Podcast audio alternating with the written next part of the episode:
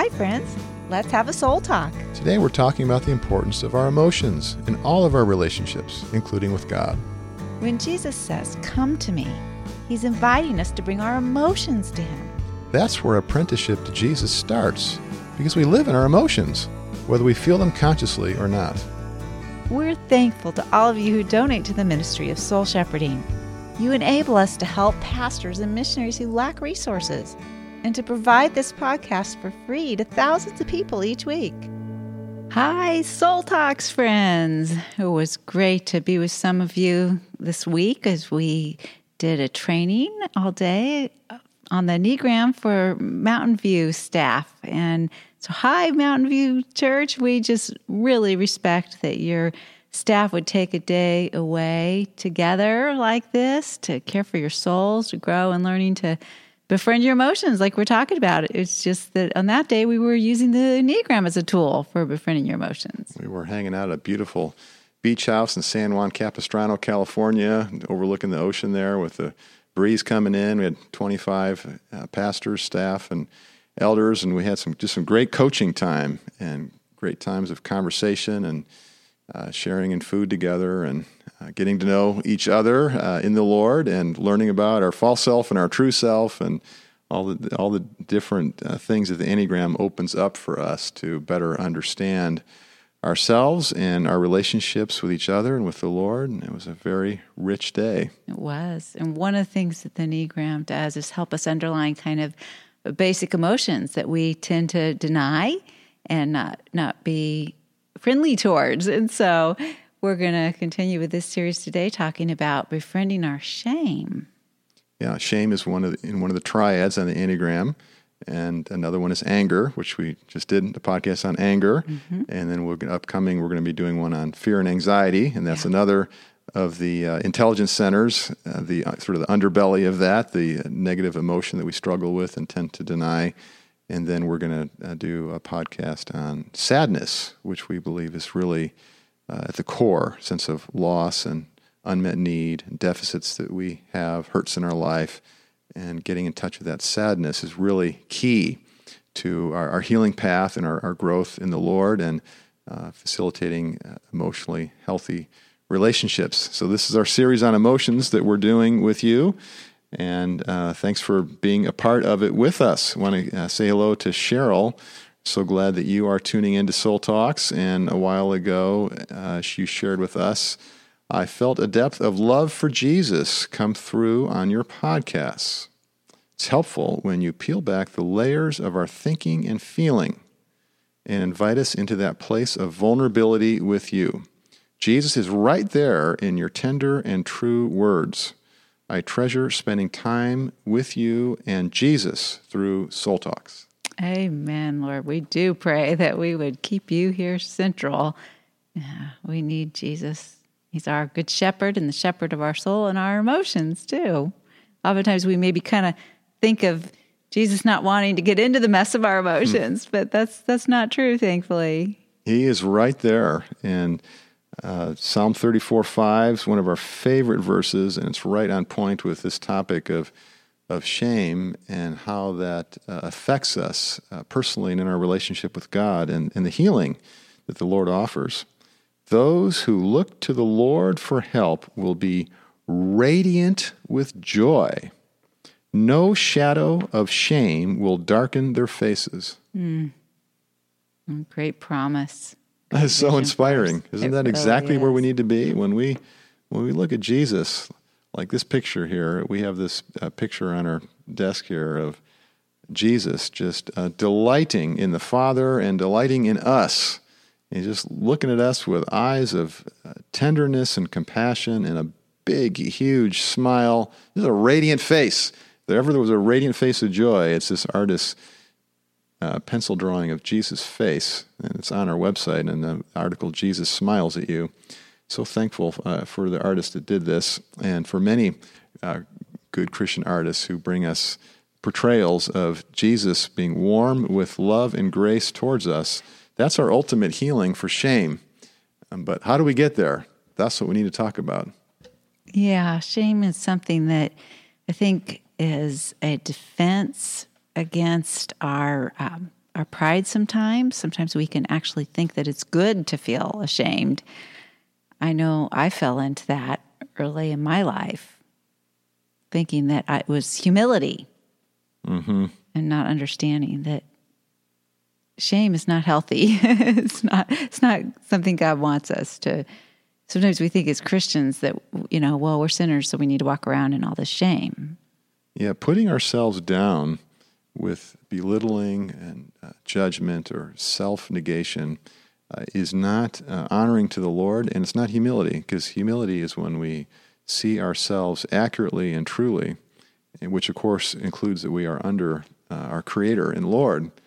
And um, so humility is an accurate view of ourselves, and shame is condemning and judging ourselves. And that, that's not a posture the Lord wants us in. We, we like to say that uh, God actually never wants you to feel ashamed. Uh, frankly, even if you sin, uh, adding shame to that is not going to be helpful. Um, now, you might not agree with me at first uh, hearing there, because there are things that we might do that are shameful. They're, they're bad. And, uh, and so we have this expression, you ought to be ashamed of yourself. Well, I mean, there is some truth to that that when we do things that are really unloving and destructive and damaging and not with uh, integrity, uh, that it's like, well, that's not the me I want to be. And so maybe I would feel ashamed there. But uh, the distinction we're trying to make is that uh, even in sin, the helpful response is not one of self condemnation and self loathing, which simply leads to isolating. The healthy response is to have what Paul calls godly sorrow to be sad, to feel the conviction of the Holy Spirit, and to run to Jesus and find refuge under his wings of mercy. And so, as soon as we would do that, the better. That's so important, Bill, because shame makes me want to isolate. It makes me want to run. It makes me want to hide. And that's the opposite response. Shame causes me to turn against myself and self hatred and to assume that everybody else is going to feel that way towards me too. Yeah, we're back to the Garden of Eden where Adam and Eve put fig leaves on because they were shamed. And uh, the Lord didn't want them to be that way, and so He He gave them a covering, animal skins. See, and that's uh, a prophetic, symbolic portrayal of the coming of Christ and coming under His wings of forgiveness and favor that He has for us. So praise God for the gift of grace that He has for us, and that as we look to Him, we are uh, increasingly set free from shame. I think that we need people to help us with shame too, because I know I was not aware of how often I was feeling shame or in shame or under shame, however however I want to describe it. And you would help me with that because I remember there would be times when you would say to me, You seem to be feeling shame. And it was something that I wasn't really even conscious of. It was so familiar to me to feel shame. And it was helpful for me when you would point that out. And I knew that you weren't shaming me for feeling shame when you pointed that out. You were helping me to understand with compassion that that's not what God wanted for me. And you wanted to get me out of that shame. And you wanted to be an ambassador for Christ, to lift off that black shroud of shame that I was under. Yeah, because I love you, and I, when you go into uh, self judging and self hatred, then you're pulling away from me, and I can't I can't reach you, and so uh, I feel really sad for you when you've done that, and so yeah, draw, drawing you out through empathy and into that uh, emotional, spiritual embrace is a, a, great joy for me to do. Well, thank you, honey. It's, it's been a great ministry to me and a great conduit of God's love and freedom. I want to go back to that. I want to slow this down a minute and go back to that, what you just said about when I'm in shame, you feel sad because you're cut off relationally from me. That that's really key. I remember at a time when one of our children had done something wrong and uh, went to shame in such a strong way. And I had forgiven this child. Mm-hmm. You know, I mm-hmm. mean, I wanted them to own what they did that was wrong and learn from it. But I was really grieved and really sad that they were in shame and and I couldn't reach them. they they just totally blocked all the gifts of goodness and love that I wanted to give them at that time, and um, that's what shame does. And when we can catch ourselves in shame, or somebody who loves us can give us that that view that they see. It seems like you're feeling ashamed and you're stuck in shame, and I'm sad about that because I don't want you there. I, you know, I can't reach you there. I want, I want to free you from that shame, and I want you to be open to receive my love and God's love. That's that's really powerful, and, and it's really possible to get free from shame that way, and to free somebody else from shame that way by befriending their emotions. Yes, when they can't befriend it themselves. Another example would be I remember being at a board meeting and I was I was hurt and struggling. I was sharing an email we had gotten of somebody who was shaming us. Mm. And um, I was really hurt by it. And I remember one of our board members um, recognized that right away and he says, I just release you in the name of Jesus mm. from any shame that you've received from this email. Mm-hmm. And I remember I, I was like, oh, I wasn't even conscious that I had gone to shame. Yeah. I knew I was hurt by the email, but I had received shame. Mm-hmm. And by him just verbalizing and then doing that, it was so helpful to me because he was able to see what I was blind to at the time. He came, he befriended my emotion in that, but he befriended it in order to free me from it, release me from it, and to say, yeah. there's no right shame for you to be under here, Kristi. Mm-hmm. Yeah, he was embracing and accepting you where you were there in that place of woundedness and insecurity and feeling bad about yourself. Mm-hmm. Yeah, shame, it, it, gets on us when, when people judge us. Mm-hmm. If, if Unless we've got some internal uh, strength of character and boundary to close the door on that and not receive that. If there's anything, any self doubt in me, any insecurity in me, any second guessing of myself, certainly any self criticism or self judging, then when somebody else judges me, it's like two against none. Mm-hmm. And so mm-hmm. I'm going to start plummeting down into feeling inadequate, depressed, and ashamed. Yes. But I feel shame when I just judge myself. I don't even need anybody else to be involved in that. I'm judging myself or I'm attaching self judgment to ways I felt judged in the past and I've internalized that judgment.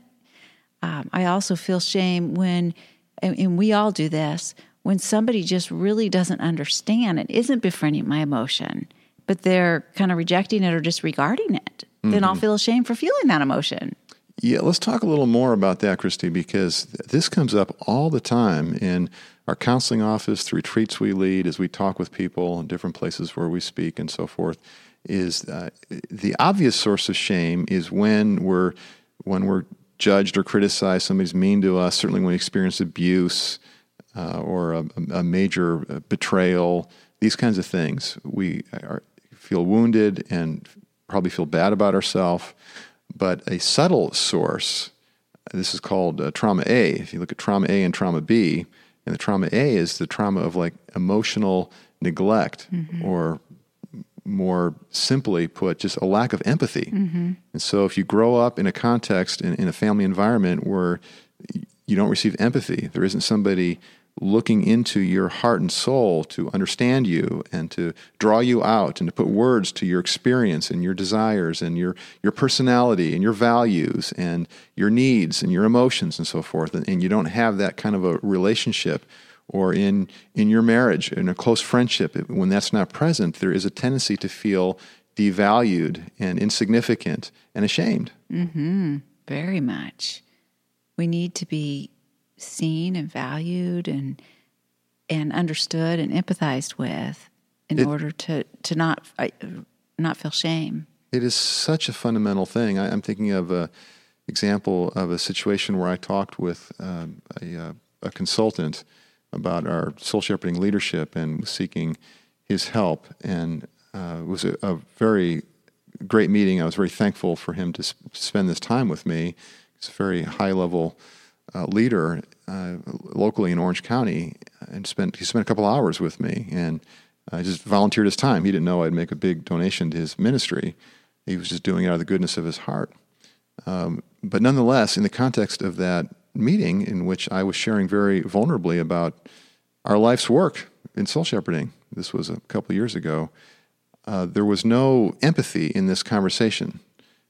Uh, he would ask me questions, but it was always around advice and uh, strategic thinking, which I appreciated, but because it wasn't in the context of understanding and validating my my tender feelings, the, my my fear of like, well, you know, am I doing it right? And, uh, and my uncertainty, well, I'm not sure what to do in this situation.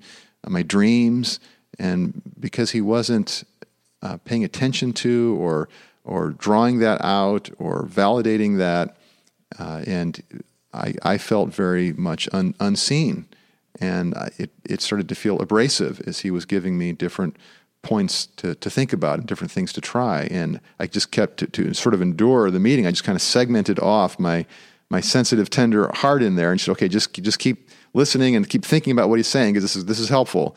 And so that's what I did. But it, when I walked away and reflected on it with a friend and prayed about it later, it was like, wow, it just he had a real gift to give me because I, I, respect him and what he's done with his organization. And if I would have sensed more empathy from him, more more compassion, more more tenderness, it, it would have helped me feel accepted and appreciated and honored, and would have given a safety for me to really listen to his wisdom better. And it would have it would have elevated me probably more than any advice he could have given me or any strategic tips he could have given me. And he did he did give us some that we appreciate but to just have felt seen and heard and wanted, mm-hmm. to felt like I'm significant in what I'm doing, rather than different comments that left me feeling like, oh, I don't know that I did it right, or feeling uh, I'm, I'm confused, or I, I, gee, I feel criticized here. So emotionally, I, I, sort of walked out of there slinking down low, feeling bad about myself, and had mm-hmm. talked myself through that. Well, that was really wasn't really what he intended to do, and you know, we spent this time with you, and he was being helpful, and it's like, wow, this this is a, a great uh, Christian leader, certainly a, a, man of integrity, and he has a he, he cared for me, he wouldn't have met with me, but he didn't really know how to show it in terms of empathy. Mm-hmm. And so I walked out of there battling with feelings of inadequacy and shame. Mm-hmm. Yeah. Recently, you were listening to a speaker, and after you turned, after we turned off the recording, you just launched into a prayer from your heart and you said, Oh Lord, help me not to be in my ministry wowing people with all that I know, so much so that people end up leaving feeling shame for, that they don't know what I know. Yeah, because that's what I felt after listening to this podcast. And uh, really, it was another situation. Wow, I miss a great leader. Uh, this woman really appreciate her ministry. Lots of great insights and um, things that we also teach. And uh, yeah, I was quite impressed with her and her knowledge and her how she leads her organization and, and so forth. But uh, it left me feeling like I'm not measuring up and I'm not uh, adequate. And then I began to think about how similar she and I are, probably Enneagram ones and you know, INTJs and the Myers Briggs and thinkers and strategic thinkers and into spirituality and following Jesus and spiritual disciplines and spiritual formation and all of this. And it's like, wow, um, I wonder if I do that to people. And probably some people do feel that way. And I just felt really sad. It's like, oh gosh, no, I, I want to lead from a place of vulnerability. I want to lead from a place of relationality.